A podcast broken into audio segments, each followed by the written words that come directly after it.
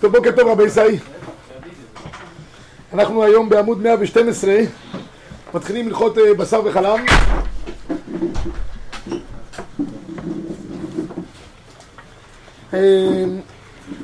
ניתן כמה הקדמות, אחרי זה נגיע לעניין עצמו. קודם כל, יש רמה. רמה אומר, יש... נתחיל להקדמה קצרה. כמובן, כדי לנהל מטבח כשר צריך ליצור מצב של הפרדה. הפרדה בין הכלים, הפרדה בין ה...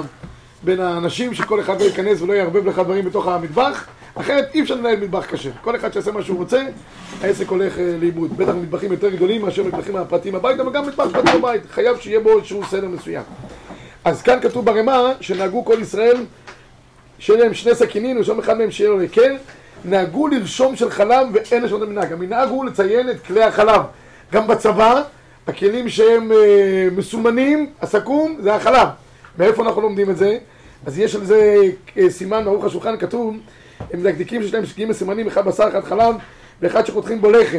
תראו, שלוש סכינים, אין בעיה לעשות. אחד חלבי, אחד בשרי, ואחד ללחם שהוא יהיה פרווה. זה בסדר גמור, וגם לסלטים יש כאלה שעושים פרווה וכולי.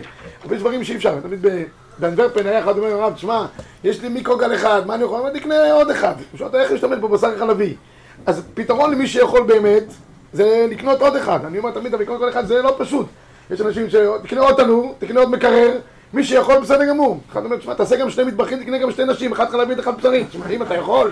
אבל לא, זה לא תשובה הלכתית. לקנות עוד אחד זה לא תשובה הלכתית, זה מה שאני רוצה להגיד.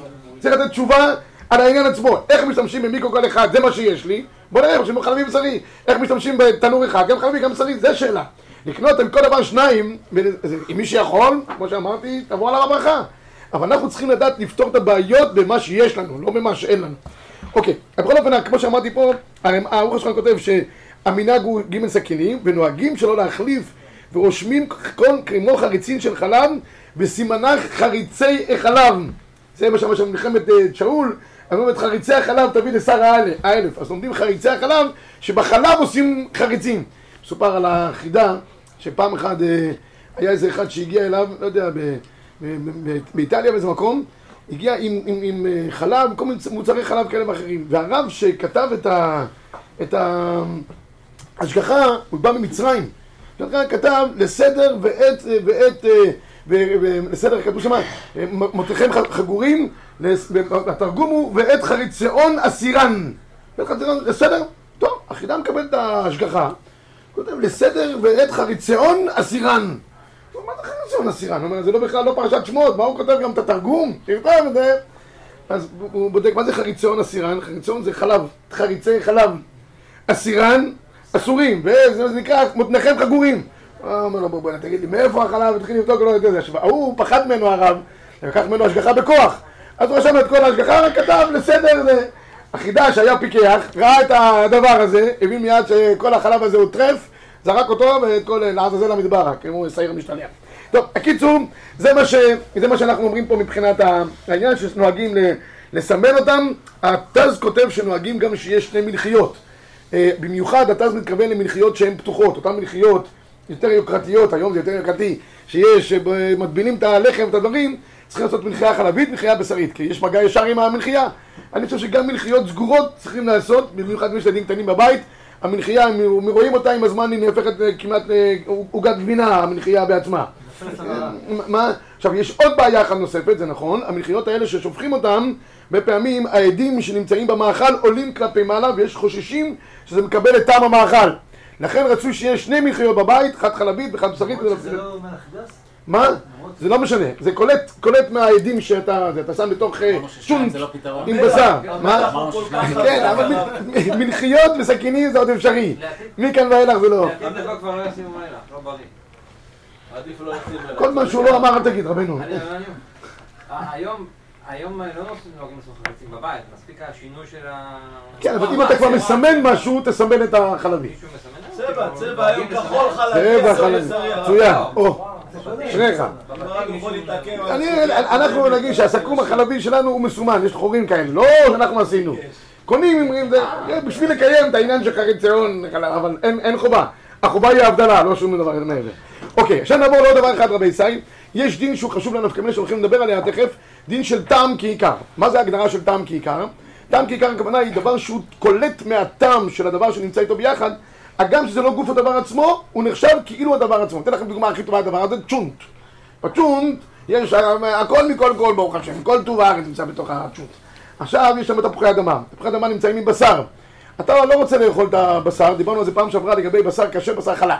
אתה לא רוצה, הבשר הוא לא, לא חלק, שאמר ספרדי, רק בשר קשה. יכול לקחת רק את תפוחי האדמה בלבד ולאכול אותם, אף על פי שהבשר הוא כשר, הספרדי בלתי אפשרי. למה? הוא אומר, לא אוכל את הבשר, אני אוכל רק תפוחי אדמה.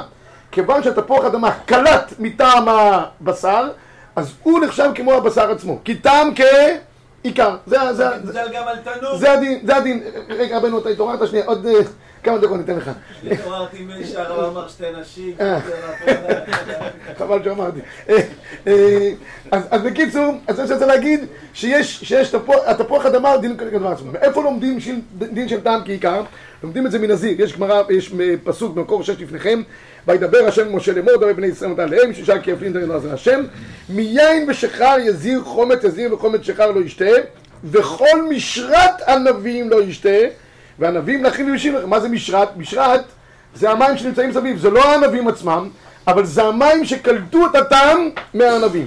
אומרת הגמרא, נכון, אומרת הגמרא מקור שבע במסכת פסחים תניא, משרת ליתן טעם כעיקר. רש"י אומר, לעשות טעמו של איסור כעיקרו וממשו, אף פי זה לא האיסור עצמו, לא נוגע באיסור, זה לא משנה. קלט את הטעם של האיסור, כאילו זה האיסור. שאם שרה ענבים במים, יש בהם טעם יין חייב. מכאן אתה למד בכל התורה כולה שטעם כעיקר. אלא שנחלקו הראשונים, האם טעם כעיקר דאורייתא או דרבנן. רש"י והרמב"ם סוברים שזה דרבנן, רוב הראשונים סוברים שזה באמת נחשב כדאורייתא. כך אומר רבי יוסף מקור תשע, והרשב"א כתב שהרייב"ץ צודק רבנו תם, טעם כעיקר דאורייתא. מין בשאינו מינו, וכן דעת הרב בעל הלכות. למה אומר פה מין שאינו מינו? תכף אני אגיד לכם למה. בקיצור, רוב הראשונים סוברים שטעם כעיקר דאורייתא, נפקא מינה לגבי עניין של ספק. הגר"א גם כותב שטעם כעיקר דאורייתא. ולכן אנחנו עכשיו נעבור לעניין של בשר וחלב. בשר וחלב, נתחיל עכשיו כל ענייני בשר וחלב. בשר וחלב, לכאורה זה עוד איסור, עוד איסור אכילה שיש לנו, נכון? אלא מה? הוא שונה. הוא שונה משאר הדברים האחרים, משאר איסורי האכילה האחרים. כל איסורי האכילה האחרים הם כתובים בתורה בלשון אכילה. לא בשר בשר וטרפה, לא תאכל לו. לא יודע, כל חלב, לא תאכל לו. כתוב בתורה, אכילה אכילה. כאן לא כתוב בתורה לא איסור אכילה, כתוב לא תבשל גדי בחלב עמו. ג' פעמים זה נאמר בתורה. למה? אחד איסור אכילה, אחד איסור בישול, ואחד איסור הנאה. בישול, אפילו אתה לא נהנה, זה לא כלום. עצם זה שבישלת בשר וחלב ביחד, נגמר העניין. זה כבר נחשב כאילו, לא כי, עברת עליו מן התורה שלא תבשל גדי בחלב עמו. עוד פעם אחת נאמר שאם בישלת ואכלת את זה, אתה חייב. ועוד זה גם איסור איסור הנאה. לא כל איסורי אכילה הם איסורי הנאה. בבשר וחלב, חז"ל דרשו בגמרא בחולין שיש גם איסור אכילה וגם איסור הנאה. עוד דבר אחד יש בעניין הזה, שזה לא כתוב כשאר האיסורים האחרים. כשאר האיסורים האחרים, אם אתה עושה את זה שלא כדרך הנאתו, אז זה או מותר מחלוקת או שזה אסור מדרבנן. בשר וחלב אסור אפילו שלא כדרך הנאתו. שלא כדרך הנאתו. למה? כיוון שזה לא נאמר בלשון לא, תוכ... לא תאכל, אלא בלשון לא תבשל. אפילו שלא כדרך הנאתו, גם יהיה אסור. יש חומרה מיוחדת בעניין בשר וחלב. הדבר המעניין הוא שבשר וחלב, שכל דבר הוא מותר בפני עצמו. חיברת אותם ביחד, אופס, נוצר קצר, נהיה פה איסור. זה, זה הדבר המיוחד שבשר וחלב. עכשיו, בואו נראה מה, מה הגמרא אומר. מקור אחד עשר, הגמרא אומר כך, אמר רבא ברדא רבי עיקר מקרא, לא תבשל גדי, דרך בישול אסרה תורה. עכשיו, אומר, אומר הרשב"א, מה העניין? ומצאתי בתוספות משום איסור על חלב קרעי לבשר, לבשר, לבשר בחלב מטעמו ולא ממשו, ובחלב אין יכול להיות בו אלא טעם, ואף על פי כן, הוא אסור. הרי אומר הרשב"א, כל הוורט של החלב והבשר זה הרי הטעם. הרי עובר הטעם של הבשר לחלב או חלב לבשר. וזה התורה אסרה. ממילא יש דין מיוחד בשר וחלב שהטעם שלו ממש נהפך לעיקרו. מאיפה הדבר הזה? למה היא נפקא מינה של הדבר הזה? תכף נראה את הנפקא מינה. עוד הקדמה קצרה יש. יש בגמרא בזבחים דין של ביטול, ביטול ברוב. תן איזה הקדמה קצרה ואז ניכנס ללכות בשר וחלב ממש. מה, מה ההקדמה? בדרך כלל אנחנו פוסקים אחרי רבים להטות, נכון, הולכים אחר הרוב. ולכן הגמרא אומרת, אם יש לי ג' חתיכות, שניים מהם כשרות, ואחד מהם טרף. אתה לא מזהה את החתיכה הטרפה, זה לא כאן אתה אומר, תשמעו, אני לא... אז, יש, אתה לא מזהה את החתיכה, במקרה כזה, כל החתיכות באופן עקרוני הן מותרות. כי חד בתרי בטל. יש לך שניים קשרות, אחד טרף, אחד בשניים בטל, כי אחרי רבים להטות. אבל אנחנו לא אוכלים את שלושת החתיכות, אנחנו ניקח חתיכה אחת, נזרוק אותה בכל מקרה, אפילו שאנחנו לא יודעים איזה חתיכה היא טרף, זורקים. למה? אולי נזכה שהחתיכה שזרקנו זה החתיכה של הטרפה. וגם הראש אומר משום כזה כנס, שלא יתרגל לאכול דברים המותרים, דברים האסורים, לפחות שלא, שלא ייהנה מזה. אנשים עוד יגידו, אחד בטרי בתי זה עוד יותר טעים, זה מים טובים טקו. אחד לפחות שיזרוק, בסדר, זה אחד בטרי בתי. אבל זה אחד בטרי בתים, אם זה מין במינו, מין במינו הוא לא מעביר טעם, נכון? אמרנו שיש העברת טעם. מין במינו לא מעביר טעם. אבל אם זה מין בשאינו מינו, ואתה מבשל את זה, מה יקרה עכשיו במקרה כזה? הטעם של האיסור יעבור ליתר, והיתר יעבור לאיסור. זה מין בשאינו מינו.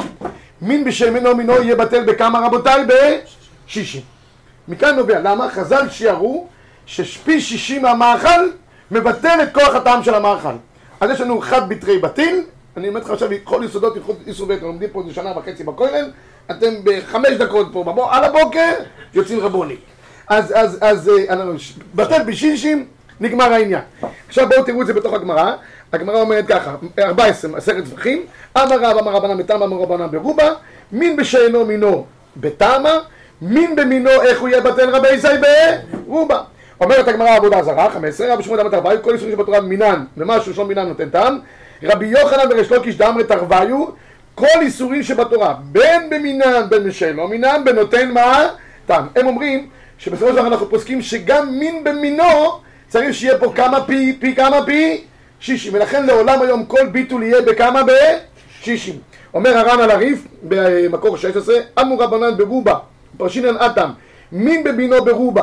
אני מין הדאורייתא, נכון, מדין תורה חד בתרי בתיל, אם זה מין במינו יבש ויבש. בסדר? תזכרו את זה רבי זי, יהיה לכם ממך. מין במינו בטל ברוב יבש ויבש. למה יבש ויבש? כי זה לא מעביר משום טעם. אבל מדרבנן, בין שנתערב גופו ונבלל, בין שאין שם אלא פלטתו, תמיד יהיה בטל בכמה רבי זי? שישים, ככה אנחנו פוסקים. יפה, עכשיו על פי הדבר הזה, בואו נראה בבקשה שמונה עשרה, בזה נסגור את העניין. התוכב חתיכה שאינה ראויה להתכבד, שנתערבה באחרות, כי חתיכה ראויה להתכבד אינה בטלה אפילו ב... באלף. בסדר? יש כמה דברים מדי רבנן. מה זה ראויה להתכבד? מה זה ראויה להתכבד? אתה בא אליך, בא אליך אורח הביתה. אז אם אתה נוצא את התוכב הזה, אתה לוקח איזה חתיכה, אתה לוקח איזה שניצל. אתה לא נותן לו כמה שניצלים כאלה קטנים. של הישיבות עם צומצום, נכון? אתה נותן לו שניצל כזה שדפקו אותו שלושת רבעי שעה ויצא כמו שטיח פרסי, ואתה נותן לו. פחות מזה, אתה תיתן לו כמה חתיכות ביחד. בסדר? אז חתיכה כזאת, שהיא חתיכה ראויה להתכבד, חתיכה אחת אתה נותן לו, אתה אומר, זה חתיכה מכובדת. לאורח, חתיכה כזאת, אם נמצאת, נפלה לתוך סיר מלא בשר, אשתך עשתה עכשיו סיר, לא יודע איזה נקרא שם, כאלה, כאלה, חתיכות, איך זה נקרא? המבורגר, המבורגר זה חתיכה ראויה להתכבד, אני חושב, לא? תלוי איזה, תלוי איזה גודל. תלוי איזה גודל. ביתי, לא תעשייתי הרבה, ביתי. ביתי, אה. טוב, תביא לנו לראות מה קורה. אבל נגיד, אני לא יודע, אני אקח, יש שניצלים, עשו פה עכשיו מלא שניצלים, הנה, של אולם. ושניצל אחד הגיע מחתיכה של טרף, בסדר? אם חתיכה כזאת של שניצל מכובד, באולמות, באמת, שבאים לך להגיש לך, אז כל מה שנמצא להם על המגש, זה חתיכה ראויה להתכבד. כלומר, אתה רוצה שניצל, עוף או בשר בקר. עכשיו, לא נותן לך כמה חתיכות באופן עקרוני, נכון? מה אתה נותן לך חתיכה אחת? שם לך. הנה, עובדה שאתה לך חתיכה אחת, אז חתיכה שאתה מתכבד בה. אם חתיכה כזאת נפלה לתוך סיר מלא שניצלים, ואתה לא מזהה את השניצל הטרף, כל הסיר כולו אסור, גם אם יש שם אלפיים שניצלים בתוכו. למה? כי חתיכה ראויה להתכבד אפילו באלף, לא בטל. בסדר? אבל אם זה חתיכות קטנות כאלה, יש לך בשר בקר שנותנים לך, נותנים לך עוד חתיכה, אומר לה, זה לא מספיק, אתה אומר לה, בוא נע, זה לא זה. תן פה עוד חתיכה, אל תהיה, זה. אתה נותן לך עוד חתיכה, עוד חתיכה, אלה חתיכות שלא מתקבל. אם זה ייפול לתוך סיר של טרף, זה יהיה בטל. בטל בכמה רבי ישי בטל ב... שישי. בסדר? יפה. עכשיו, נעבור חזרה לשולחן האור שלנו. חתיכה שלא מתקבל שנתרבה באחרות, מין במינו יבש ביבש. יש פה סוגריים. חד בתרי בתים. אגב, וכל זה שיתערב במינו, אבל שלא במינו, ואינו מכירו, אפילו יבש ביבש, מה יהיה הדין רבי ישי? לכן אנחנו מסכים להלכה שהאמת בדרך כלל צריכים שיהיה פי שישים. עכשיו, בואו נעבור אחרי כל ההקדמות האלה של טעם כעיקר, ואחרי שדיברנו על זה שצריך שיהיה בטל וכולי, יבטל בשישים וכולי, עכשיו נתחיל לעבור הלכה למעשה. מה קורה אם יש מצב שאדם דחף אה, אה, אה, אה, קו חולבת, זה נקרא. אתה אוכל קו חולבת, לקחת כפית חלבית, שמת בתוך בשר בשרי, בשר תימני, מרק, מרק תימני, מרק תימני שמים בשר, לא? בתוך עוף? מרק תימני שמים תפוחי אדמה, מרק תפוחי אדמה. מה, עם בשר או בלי בשר? עם בשר. אז התימנים שנוהגים לשים בשר בתוכו, שמת את הכפית החלבית בתוכו, במקרה כזה אתה צריך פי שישים מהחלק של אותה כפית שנכנס פנימה לתוך אותו מרק.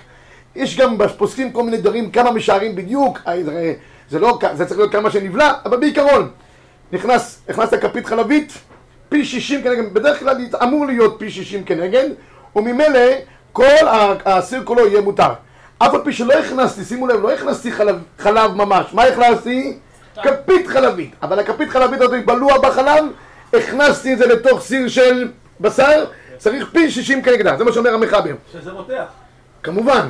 כמובן, אם, אם יש שישים לבטל הכף, בסעיף ג' ב-תשע עשרה, הגדרה והתבשיל מותרים, אבל הכף תמיד תהיה מה? אסורה. בין אם בשר עם חלב, לפי שהיא בלועה ממה? מבשר וחלב. על פי זה, אנחנו אומרים בגמרא מסכת אה, חולין במקור עשרים, תניא, הגדרה שהיא בישל בבשר, לא יבשל בחלב, ואם בישל בה, בנותן טעם. אתם רואים, הרי לכאורה, אני לא בישלתי בשר בחלב ממש, אבל לא משנה. אנחנו אמרנו שנותן טעם יהיה אסור בבשר וחלב, נכון? כי זה עיקר, כמו שאמרנו, בעיקר טעמו. אז אם לקחתי סיר חלבי, וזה קורה בכל בית יהודי מצוי, לקחת סיר חלבי, והכנסת בתוכו עכשיו כמה דברים בשריים, אם, אם הסיר הזה הוא בן יומו, בן יומו הכוונה היא שתוך עשרים וארבע שעות האחרונות בישלו בו, הרי שהוא נותן טעם נשבח. הכנסת בשר לתוך סיר חלבי בתוכו, במקרה כזה, כאילו בישלת בשר וחלב, אתה לא רואה את החלב בעין, החלב בלוע בתוך הדפנות, לא משנה. מבחינת ההלכה, כיוון שטעם כעיקר, אנחנו אומרים, מה שנמצא בתוך הדפנות נפלט לתוך הבשר, ממילא במקרה כזה, אם הסיר הוא תוך עשרים וארבע שעות, הסיר צריך לעבור הכשרה, וכמובן שהאוכל צריך מה לעשות איתו? לזרוק אותו, לזרוק אותו לגמרי, הוא אסור ב... אם יש שישים. מה זה? יש פי שישים, פי שישים כנגד הסיר? אולי, לא יודע, זה סיר בגודל... יכול, מישהו רצה להעלות את הדבר הזה, את האפשרות הזאת. בדרך כלל, בית יוסף כותב שאין במה שבתוך הכלי שישים כנגד כל הכלי כולו. בדרך כלל. נכון. אם יהיה לך הקטינצה כזאת, יכול להיות סיר צבאי כזה גדול, שהוא דק מן הדק, אז יש פה עסקים שאומרים שיכול להיות. אבל כמה נספק בדפנות? לא נספק הרבה בכלל. כל העובי של הדופן, זאת אומרת. אבל לא הרבה. נגיד כל העובי. לא הרבה. מה? לא הרבה? יש פה מי שרצה להגיד, שמי שהשאר אומר שאם הסיר הוא דק, יש מקום אולי להקל בדבר הזה. בעיקרון, אם הסיר הוא בן יומו, בדבר נגדי, הסיר אסור, צריך הכשרה, והמאכל כמובן צריך זריקה. לפי הגמרא באופן עקרוני, היו צריכים לקבור את הבשר בחלב. הוא אסור בהנאה. כל דבר שהוא אסור בהנאה צריך לקבור אותו עמוק בהנאה. אף אחד לא... זה, זורקים את זה בשאיפה שאף אחד לא ייהנה מזה אחריכם. זה לגבי עכשיו, זה לגבי אם הסיר הוא בן יומו. מה קורה אם הסיר הוא אינו בן יומו? מה שאינו בן יומו, הוא נותן טעם לפגם. בסדר? אחרי עשרים וארבע שעות, הטעם שבלוע בתוך הדפנות של הסיר, הוא נותן טעם לפגם. אם הוא נותן טעם לפגם, מה שנפלט זה פגום. אף על פי שבבשר וחלב אנחנו, אנחנו מחמירים יותר משאר איסורים לגבי דבר שאינו ראוי לאכילה, אבל דין טעם לפגם יש בבשר וחלב גם. לכן, תראו בבקשה במקור עשרים וחמש במחבר, גדרה שבישל בבשר, לא יבשל בחלב, ואם בישל בה בתוך מעת לעת, אסור בנותן טעם, וצריך לשאר כנגד כל הגדרה. אבל אם שעה מעת לעת קודם שבישל בה, אבל נותן טעם לפגם, ומותר התבשיל, אבל הגדרה אסור לבשל בה, לא בשר ולא חלב. שימו לב, אם בישלתי בסיר שהוא אינו בן יומו, מה שנמצא בתוך הדפנות, מה הוא? בלוע בטעם לפגם, המאכל עצמו מותר, כי מה שנפלט מה, מהסיר למאכל הוא נותן טעם לפגם. הסיר עצמו אי אפשר להשתמש בו עד שיעבור תהליך של הכשרה.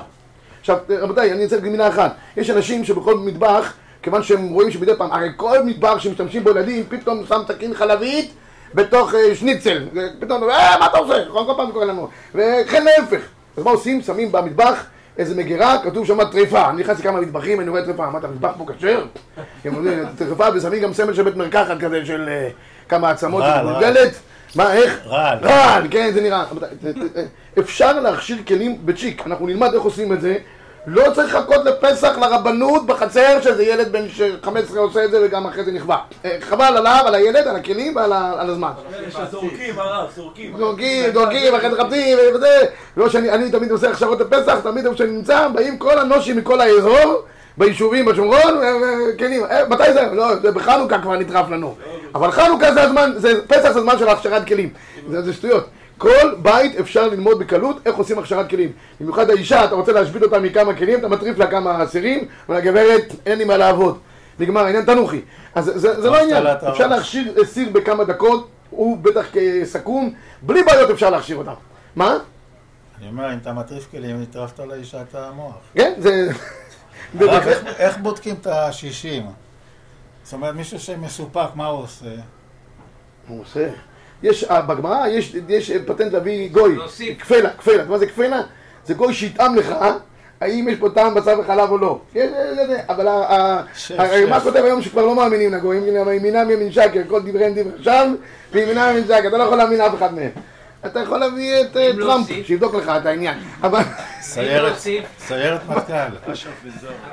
מה? ולהוסיף על זה... לא, אי אפשר, רבי סי, אי אפשר לבטל איסור. לכתחילה, בידיים, אפילו איסור דרבנן לפי רוב הפוסקים. בקיצור, אם אתה מסופק, הנח לזה.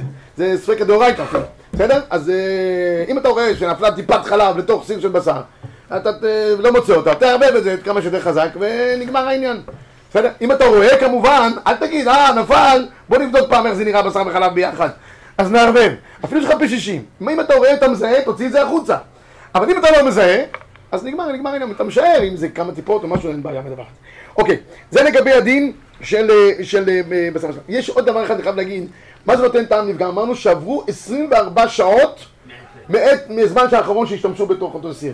יש שיטת ראשונים, רבנו תם ורש"י, שכותבים בחולין, שאם עבר לילה, לילה, לא צריך עשרים וארבע שעות, עבר לילה, כבר מה שבלוע בתוך הסיר, הוא נותן טעם נפגם. אני מדי פעם אומר לחיילים, הרבה פעמים חיילים צריכים הרבה קולות, שהם מגיעים מוצבים, ומוצבים הרבה פעמים לא מוחזקים כקשרים, אז אני מחבר להם כמה קולות ביחד, זה אחד הקולות. אני אומר, תשמע, אנחנו לא יודעים אם עברו עשרים וארבע שעות מהזה שמשו. עבר לילה, אפשר לסמוך על הראשונים האלה, שכבר מה שבלוע אז נותן טעם נפגם, אם אלה, אם בטעות, אם בישלו בתוך הסיר, המאכל שלהם... למה דווקא לילה? שיגיד שתים עשרה שעות? לא, לילה, יש לילה, למה? כמעט, יש פסוק, יש פסוק, כן, יש פסוק. לא ילין ביום, משהו הזה, מכאן למדו, יש פסוקים, לא זוכרים את הפסוקים והפסחים. יום, לילה, בתוך הלילה משהו מתרחש. אתה יושן, אבל דברים מתרחשים בתוך הסירים. אבל יש פסוק על הדבר הזה. לא תמיד נבלתו. לך לבדוק את זה. יכול להיות, יש איזה פסוק. אז אפשר להכיר את הדבר הזה. יש כמה, אני אגיד לכם כמה קולות שבדיעבד, אם אין ברירה, אפשר להשתמש בהם. כמו שמשקה נשאר גלוי בלילה. לא, לא קשור בין, אולי אין קשר בין משקים גלויים. על אותו עיקרון. טוב, הזכיר לך לילה, אז כל מה שלילה מזכיר לך. בסדר, זה טוב, יש לך אסוציאציה חיובית. נעבור על הרבי זי. אז אני לא רוצה כאן לעבור על כל העניין של הגמרא, הגמרא מחלקת פה בין גדרה בת יומה לגדרה שאינה בת יומה. בכל אופן, מקור עשרים ותשע כותב המחבר כך: אם אין הכף בין יומו, הגדרה והתבשיל מותרים, והכף אסור לכתחילה, כן? גם הכף או הכלי, בין אם בשר, בין אם חלב. כל מקום. בדיעבד אינה אוסרת כיוון שלא הייתה בת יומה. מה לגבי פרווה? מה השאלה לגבי פרווה? גם חלבית שנכנסה למאכל פרווה, אז זה ככה, אם, אם, זה עכשיו הייתה שאלה בדיוק אתמול בערב זה, אם זה פרווה, אז לכאורה אין לנו שום בעיה עם הדבר הזה. לא, הכף נהיה חרבה. הכף היא בת יומה או לא בת יומה? משתמע הכף לא בת יומה, נכון? אז אם הכף לא בת יומה, נותן טעם נפגם, וזה פרווה, אז לא בלוע בכף עכשיו בשר וחלב ביחד. למה אנחנו צריכים להכשיר את הכף הזה? כי בלוע בתוכה בשר וחלב, לא בלוע, זה פרווה. ממנה הכל מותר. אבל הכף הופכת להיות חלבית או לא? איך? למה תהפוך לחלבית? כי אני מבשל בה. אתה מבשל בפרווה. לא, אם הכף היא פרווה והתבשיל הוא חלבי... אה, עכשיו הפכת את העסק. אה, הכף זה פרווה וזה חלבי, אז הכף הפכה להיות חלבית. ברור, ברור, שכוח. בסדר, עכשיו, מה קורה אם אנחנו לא יודעים אם הכלי הוא בן יומו או לא בן יומו? עכשיו, חבל על המאכל, דווקא מן הגדולה, בן יומו, המאכל נאסר. לא בן יומו, המאכל מותר, אתה לא יודע מה לעשות. יש לנו כלל ברזל, סתם כלים אינם בני יומם. לא, זה מחלוקת ראשונים, הבאתי פה את המחלוקת, אבל אנחנו פוסקים לפי התוספות, ועוד ראשון, הרמב"ם כתב, אם אתה לא יודע, אז מסתום לזה בן יומו. אבל רוב הראשונים פסקו, גם התוספות בראשם כתב, שסתם כלים אינם בני אומן. תראו ב-שלושים ושתיים, פסקים רק של מתן, זה סתם כלים אינם בני אומן. זה נפקא מינה גדולה, אם סתם כלים אינם בני יומן, ממילא המאכל שנמצא בתוך המאדים, מותר, אין בעיה. כל פעם שיש לך איזו שאלה בהלכה של טרפות, תעצור שנייה אחת, תחשוב. בן יומו, לא בן יומו. אם אתה לא יודע, סתם כלים אינם בני יומן, חבל על המאכל, רבי סי, זה בתשחית. המאכל מותר, יש אנשים שקושה להם. אה, אם תתבשל חלבי בתוך סיר בשרי, אתה מרגיש קרפצי, נכון? חבל, זה מי שלא לומד צורבה. מי שלומד צורבה, צריך להרגיש ביטחון הלכתי. אין בעיה, אם זה לא בן יומו, אז רק המאכל מותר. ומי ש... מי שזורק אותו, אולי עובר על בתשחית. חבל. במיוחד האנשים אחרים שמחכים לאוכל ודברים כאלה ואחרים. אני אמרתי פעם חילוק, איך אתה יודע אם, אם, אם, אם הכלי הוא בן יומו או לא בן יומו? כלים שנמצאים בתוך הארון, הפסנו אותם, הם כבר לא בני יומם. כי עד שאתה שם בארון, לוקח לך איזה שבוע, שבועיים, נכון? אם עשו כלים, וזה, אז לוקח לך איזה שבוע. אם הכלים נמצאים על, ה, על השייש, כנראה שהשתמשו בהם לאחרונה, הם נקראים כלים בני יומם. ככה עשיתי פעם חילוק בנקודה הזאת, בסדר? אוקיי, עכשיו רבי סי, בואו נעשה עוד נקודה אחת בעמוד מאה ועשרים. שימוש בצונן בכלי טרף או בכלי בשרי למאכל חילובי. כל מה שדיברנו עכשיו זה הכל בדברים שהם חמים. מה קורה עם הכלי צונן? כלי צונן, אני רוצה לשים בתוכו סלט, בסדר? אני רוצה, סלטה, אני רוצה לשים סלטה בתוכו, אני רוצה לשים בתוכו, אה, אין, אין, אין בעיה, כלים קרים, אין בעיה להשתמש, בין אם זה חלבי לבשרי, בין בשרי לחלבי, בין אם זה טרף באופן עקרוני, אלא מה?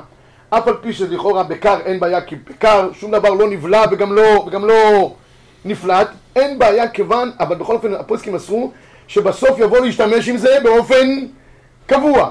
לכן כתוב בגמרא ב-שלושים ושלוש, לוקח לי תשמיש ולא גרבים, אם ירצה ידבילנו, הראש אומר, ישתמש בו בצונן. המרדכי גם כתב, הוא הדין לכל דבר שתמשו מחמין, לא סגל לבד החף, הוא ישתמש בהם בצונן, דין מעטי להשתמש בהם בחמין. אומר המרדכי, נכון, מי עיקר הדין אפשר להשתמש בהם ב... צונן. בסוף ישתמש, אבל ישתמש בזה גם בחמין. לכן כותב הרמ"א, כל כלי צריך ריבון או עגלה, אסור להשתמש בו אפילו צונן, בלא הכשר. אבל, הלוך למעשה, אם זה נעשה באופן חד פעמי, אז יש כאלה שמקילים בדבר הזה, זה המחבר כותב במקור ארבעים, אבל, בשם, בשם הרמ"א. אבל מותר להשתמש בו בצונן אפילו חתכי לידי הדחב שנותב, כל שכן שצריך עגלה, ודווקא בדרך ארעי. פתאום אתה נתקע בלי שום כלי, ויש לך כלי כזה שלא התבלת אותו, שלא... זה, אז בכלים בדרך הרי, בסדר? בכל אופן, הוא כותב שמה, השח שלא ישימו דברים חריפים, כי דברים חריפים, דבר חריף יוצא מצב שכאילו זה נפלט החוצה, אבל דברים שהם לא חריפים, בדרך הרי, קרים, בדיעבד יהיה מותר לכתחילה רצוי שלא להשתמש בכלים כאלה. ניגע בדבר האחרון, רבי ישראל, לגבי כלי זכוכית. כלי זכוכית, האם דינם ככלי, ככלי אה, אה, חרס אה, או לא? יש מחלוקת גדולה בין... בין הפוסקים, האם כלי זכוכית בולעים ופולטים, או שכלי זכוכית הם שום דבר, לא בולעים ולא פולטים. מחלוקת ראשונים, הגאות במוניות כותב ב-ארבעים ושלוש, אומר רבנו יחיאל, הנקוסות של זכוכית שהשתמשו בהם כל השנה אסור לשתות בהם בפסח, לא על ידי עירוי, לא על ידי שכשוך והדחה, משום דאבה ככלי חרס, שאינו יוצא מידי דופיו לעולם. מה שנבלע בתוכו לא יוצא, לא, מה, מה קורה רבי סי? זה כמו כלי חרס. גם היום? מה? רגע, אנחנו יודעים. אבות דרבי נתן ב-ארבעים וארבע, שלושה דברים נאמרו בכלי זכוכית, אינו בולע וגם אינו מה? פולט. המחלוקת הזאת היא רבי סי, הנה הרעביה פסק כמו האבות דרבי נתן, זה נהיה מחלוקת ספרדים ואשכנזים. לפי הספרדים, הם פסקו כמו אבות דרבי נתן, כלי זכוכית לא בולעים ולא פולטים. לכן הספרדים שהיה שומש בכלי זכוכית גם חלבי, גם בשרי, גם לפסח. אותם זכוכיות. מה? לא, אתה ישר קופץ לתנור. אני מדבר איתך על דברים שהם מחוץ לתנור. כלי שתייה כאלה ואחרים. בקר. בקר. בקר, אתה יכול להשתמש בהם מה שאתה רוצה, לקר ולכאן ולכאן. גם קפה חם. השתמשת בו לקפה חם. קפה חם. קפה חלב, נס קפה, צ'וקו, לא יודע מה. שטפת. אתה לא נראה לי שותה סויה. אחד, אחד לקח את הפרה שלו, נתן לו לשתות חלב. אמרו לו, אדוני, מה קורה איתך? מה? היא מוציאה בעצמה חלב. אומר, אתה לא מבין, יש לי פה חלב ואקום. תצא, יצא, יצא חלב ישראל. צריך לתקן את זה לגמרי. אז בקיצור, אני רוצה להגיד, גם השתמשת בזה חם, קר, לא משנה כרגע. שטפת את זה היטב, אפשר להשתמש בו לחילופין, גם בשרי, גם חלבי. הספרדים, בעיקרון, הם יותר חסכניים, ביסודם, ולכן לא קונים כל מיני מערכות, גם כלי זה, גם זה, גם זה. מערכת אחת שכלי זכוכית. אני מדבר כרגע על מה שנמצא על השולחן, אין בעיה. תראו בבקשה. גם בפסח, נכון, אני יודע שקשה לך, כן, אבל תעבוד עם השכל, לא עם הלב, תעבוד עם ההלוכה. זה יש להם חודש אלול. כן, לכן נאמין. ב-ארבעים ושש כלי זכוכית, אפילו מכניסן לקיום, אפילו שעומד בהם מחמין, אין צריכים שום הכשר שאינם בולים, ובשטיפה בעלמא סגילו. אומר הרי מה? יש מחמירים, דרכם של אשכנזים, ומכלי זכוכית אפילו עגלה לא מענלו. וכן המנהג באשכנז, במדינות אלו, וכן כלי כסף שפתחן זכוכית, שנקרא גושמק, לא יודע איך זה נקרא, אין להגילו. אבל מבחוץ אינו מזיק. ספר הכשרות כותב מפורש, כלים עשויים זכוכית, או דורלקס. לא נזכר דינם בתורה, מחלוקות פוסקים על דינם ככלי מתכות שיש להם הכשרה, או כלי חריר שאין להם הכשרה כלל. מאידך, יש אומרים שאינם הכשרה כלל, כיוון שבסיום ייצורם הרי הם חלקים אטומים לגמרי, די להם בשטיפה בעלמא. כך פוסק הרב עובדיה יוסף. ב-ארבעים ושמונה, מותר לבנות המזרח וספרד להשתמש בכלי זכוכית המודחים היטב, בין למאכלי חלב, בין למאכלי בשר. אותם כלים. ואף אם השתמשו בכוס הזכוכית בחלב רותח, שוק, מותר להשתמש בכוס זה לשתייה בארוחה בשרית, לאחר שטיפה. שעה אחרי. כן. באותו צלחת זכוכית. אותה צלחת זכוכית. אותה צלחת זכוכית. חם אפילו. דייסה חמה. שתה. אבל תשטוף, הרבורי. אתה עושה את הג'ונט על הדייסה. כן. לכלי זכוכית. לא, אבל לפעמים לא שוטפים כדי בי. נותנים לילדים קטנים לעשות כלים. או שזה נסרט. או שזה נסרט? אה, גם אם זה נסרט. מה? כן, אבל אני יודע, בשולחן יש פתאום. ואתה יודע שלא הבנת, אנחנו צריכים תמיד להיזהר לדרך שאתה בכלים היטב. התנאי היחיד שיהיה שטיפה היטב בין בשר לבין חלב. לא נראה לי שנסרט, בצבא אולי יש איזה... אבל בעיקרון, כאן מצד נסרט, לא קרה שום דבר. זה לא בולע ולא פולט או שום דבר, ואני יכול להגיד לכם שאני מכיר ספרדים באופן אישי, שמשמשים באותה מערכת, גם למרק, לדייסה, ואחרי זה למרק בשרי, ונגמר העניין. פשוט חיסכון. בסוף שבאתם אני רוצה קוסטה טובה שאני... עכשיו זה למאיסה, למאיסה. קוסטה! אז אני יכול בספר שאני שותה בו קפה נגיד? כן, שום בעיה, שום בעיה. רק תשטוף אותו, רק נגיד. שטבת, שאת הקפה בבוקר את הקידוש עם ההוגה, אחרי זה יש לך צ'ונט עם נקניק, עוד טוב. אם זה ספר מחרסינה. לא, חרסינה זה משהו אחר. אני מדבר כרגע על כלי זכוכית בלבד, רבי ישראל. בסדר? אז למה אני זוכר מילדות שהיו מדיחים את זה לפני פסח? כי אתה אשכנזי. לא, מדיחים. מדיחים כן. שלושה ימים, כאילו. לא, אתה יודע, משהו אחר.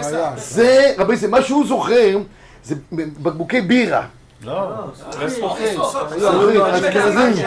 אשכנזים, שלושה ימים, עושים עירוי, כמה פעמים, וזה וזה. לא, כשהספרדים בבירה, כמה שזה כבר היה שם אור בתוכו, אז עושים גם כמה ימים עירוי, גם לאשכנזים. אבל זה מה שאתה זוכר. אבל מעבר לזה, אם זה כלים יומיומיים, אין צורך. אגב, גם יש פוסקים שאומרים שגם לאשכנזים, יש יחידים צה שאפשר להשתמש בכלי זכוכית לכאן ולכאן. רק לפסח לא. תראו, בשו"ת משנה הלכות, זה נקרא רב מנשה מנשה הקטן, הוא כותב ב-ארבעים ותשע, וכאן אמרינן, בקטע הבא, לא ראינו אינה ראיה. כל זאת אומרת, שמדבר מחמירים בכלי זכוכית, דווקא עניין חמץ החמירו, וישרו משהו, אבל שאר איסורים לא חששו אפילו המחמירים. אתם שומעים? אשכנזים היו שהשתמשו גם בכלי זכוכית חלבי בשרי, לא חמץ. תראו את הקטע הבא, שמעתי מגדול אחד בדורנו, שאשתו הרבנית תליתה, רצה להחמיר ולקח כוסות של זכוכית לבשר, לבד ולחלב לבד, ומחבא ואמר, ככה הייתי בית אמי הצדקנית. הייתה מקובלת מגוני צדיקי הדור, וכן ראיתי אצל שאר צדיקי הדור העבר, איני רוצה שעות ממה שראיתי בית אמי, ואל תיטוש תורת אמך. מדובר פה על אשכנזים, קלאפ, לבנים כמעט שקופים. היו מתלבשים גם וגם אין בעיה. בסדר? זאת אומרת שמותר להתארח בפסח אצל הספרדים? לא, פסח אנחנו מחמירים. הוא אמר מפורש, רק בשר וחלב ולא מה ולא פסח. עד כאן לגבי כלי זכוכית וכלי זה. עכשיו, לגבי מה שציינת קודם, כלי, תראו ב-חמישים ושלוש, כלי פיירקס ודורלקס, שמשלים בהם על האש, אתה לא מסתכל עכשיו רבנו, אתה, אתה, הנה. חמישים ושלוש, חמישים ושלוש. לא, אחרי זה תיקשר לך, שלא בהלכה. יש לו ביטחון הלכתי. כלי פיירקס ודורלקס, מבעל האש, משלום בבשר, מותר לבשל בהם אחר כך מאכלי חלב, לפי מנהג הספרדים, בדעת מרן השולחן ערוך, שגם כלים אלו אינם בונים הפרטיים, ובד שיזהרו תמיד להדיח שבשבתם, בסדר? אז הוא אומר אחר כך, בדורלקס וזה לפי הספרדים מותר, אפילו אם בישלו בהם, אבל יש כאלה שהחמירו בהם, למה? תראו בבקשה, ב-חמישים ושתיים, כותב מאמר מרדכי, הרב עובדיה, הרב אליהו, סליחה, סליחה, סירי זכוכית, אין להם הכשרה, ואף למתירים להכשיר כלי זכוכית, לא התירו בזכוכית שלנו דורלקס, שמוסיפים להם חומרים שונים את היצירה. הרב אליהו מחמיר. הרב עובדיה אומר, גם בהם אין בעיה. אפשר להשתמש בהם, כן, בתוך התנור, ככה וככה. המנהג הוא... זה פשטדה ותעשה... כן, אחרי זה תעשה, כן, בבקלאווה. אבל המנהג הוא, רבי ישראל, להחמיר בכל אופן בתוך התנורים שיש שני מערכות. אבל בכלים יומיומיים לספרדים, נשקפה לך, גם לאשכנזים, מי שדחוק, אברך, לא יודע מה, יש לו על מי לסמוך. בחלבי בשרי בלבד, לא בפסח. מה זה ואין נחוש לשכחה שהוא כותב? ואין נחוש לשכחה. כי זה יכול לגרום אולי חלבי, בשרי, משהו זה, יכול לגרום לשכחה, זה לא יודע, זה אולי יכול לגרום ל... הדבר האחרון רבי ישראל, כיורים. המנהג הוא שיהיה בכל בית יהודי שני כיורים. למה צריך ככה? מה? ככה למה צריך? מה? זה כיורים. לא, כיור זה זכוכית? הכיור שלך מזכוכית? כלום, פלסטיק. שלך בצלוחת. היום כלום פלסטיק. מה? היום הכיורים עם פלסטיק. הכיורים עם פלסטיק? כן, יש לי כיור חדש בפלסטיק. גם ככה, כיורים עם פלסטיק היום? יש כל מיני חומרים. איפה תגע? במטולה. עוד לא הגיע לשם, יש כיורים אחרים כבר, הם בדרך. זה של החיזבאללה. מצומת המיד. הכל מגיע למטולה. מה? דבר חדש, הכיורים פלסטיק. הכיורים תוצרת חיזבאללה. שבצלוח אל העדה, אבל מי שעושה כיורים, בכל אופן, טיפה יותר נורמלי מפלסטיק, אז נרוסטה או כאלה, אז אם יש כיור אחד בלבד, המנהג הוא קודם כל לא לגרום למצב של השריית כלים בתוך הכיור עצמו, וגם יש כאלה מכשירים שבהם אנחנו אה, אה, שמים איזשהו מגביה, אות הזוי, שלא יהיה צמוד לכיור עצמו, מחליפים בין חלבי לבין בשרי, ובזה נגמר העניין. לעולם זה כן, נגיד את זה גם בהמשך, צריכים שני מערכות ניקיון של כלים. מערכת אחת לניקיון חלבי, בשרי, וזה בכל מקרה, גם בשני כיורים וגם בכיור אחד. גם אתה עושה ככה, כן, סקוץ', כיוון שנשארים שם כל מיני שאריות בהן, בהן, ואיפה שנשאר שאריות בהן, יש בעיה. אני לא יכול לאכול מזה ושום דבר. סיימנו את העניין, אגיד רק מילה אחת. עם אמה, מה קוראים יש שיש וקוריאן שהם יצקים כאילו את הכל עם השיש והכיור, אז אם זה בולע בחם, למה זה לא עובר לצד השני? פשט. מה זה מתפשט והולך? זה פנימי גובלנד, עבודת יד. לא יודע, אגיד לך. תבדוק, זה חם פה, זה גם חם פה? לא. חם מצאתו חם כולו? הוא מתפשט. בטוח שהדופן... הוא לא רותח בכלל, הכיור... כן, אני לא נראה לי שזה מתפשט עד כדי כך. גם זה, גם זה, גם, גם זה לא בהן, אתה שם דברים בהן על, על, על, על השיש עצמו? הוא בולע נקודתית, אבל הוא לא מתפשט, הוא בולע איפה... טוב, רבי, אני רק אגיד, רק אגיד מילה אחת. אתמול היה שמונים לרב אריאל שליטה, שערי חיים הטוב, שותה בנים עם עזרת השם. אז אני אמרתי רק דבר אחד, הרבה שם דיברו על גדלותו של הרב, שיודע לרדת אל העם ופותר בעיות, ואני אומר, זה מה שאמרתי אתמול, אני חושב שעיקר גדלותו של הרב, וזה אפשר לראות את זה עכשיו למעשה, לא... בתיאוריה, שהוא לעולם היה מחובר לבית המדרש. הוא נתן שיעור כללי, רב שלו יוצא מבית מדרש וחוזר לבית מדרש חזרה, סופו של דבר שיכול לתת רק וורטים בלבד. רעיונות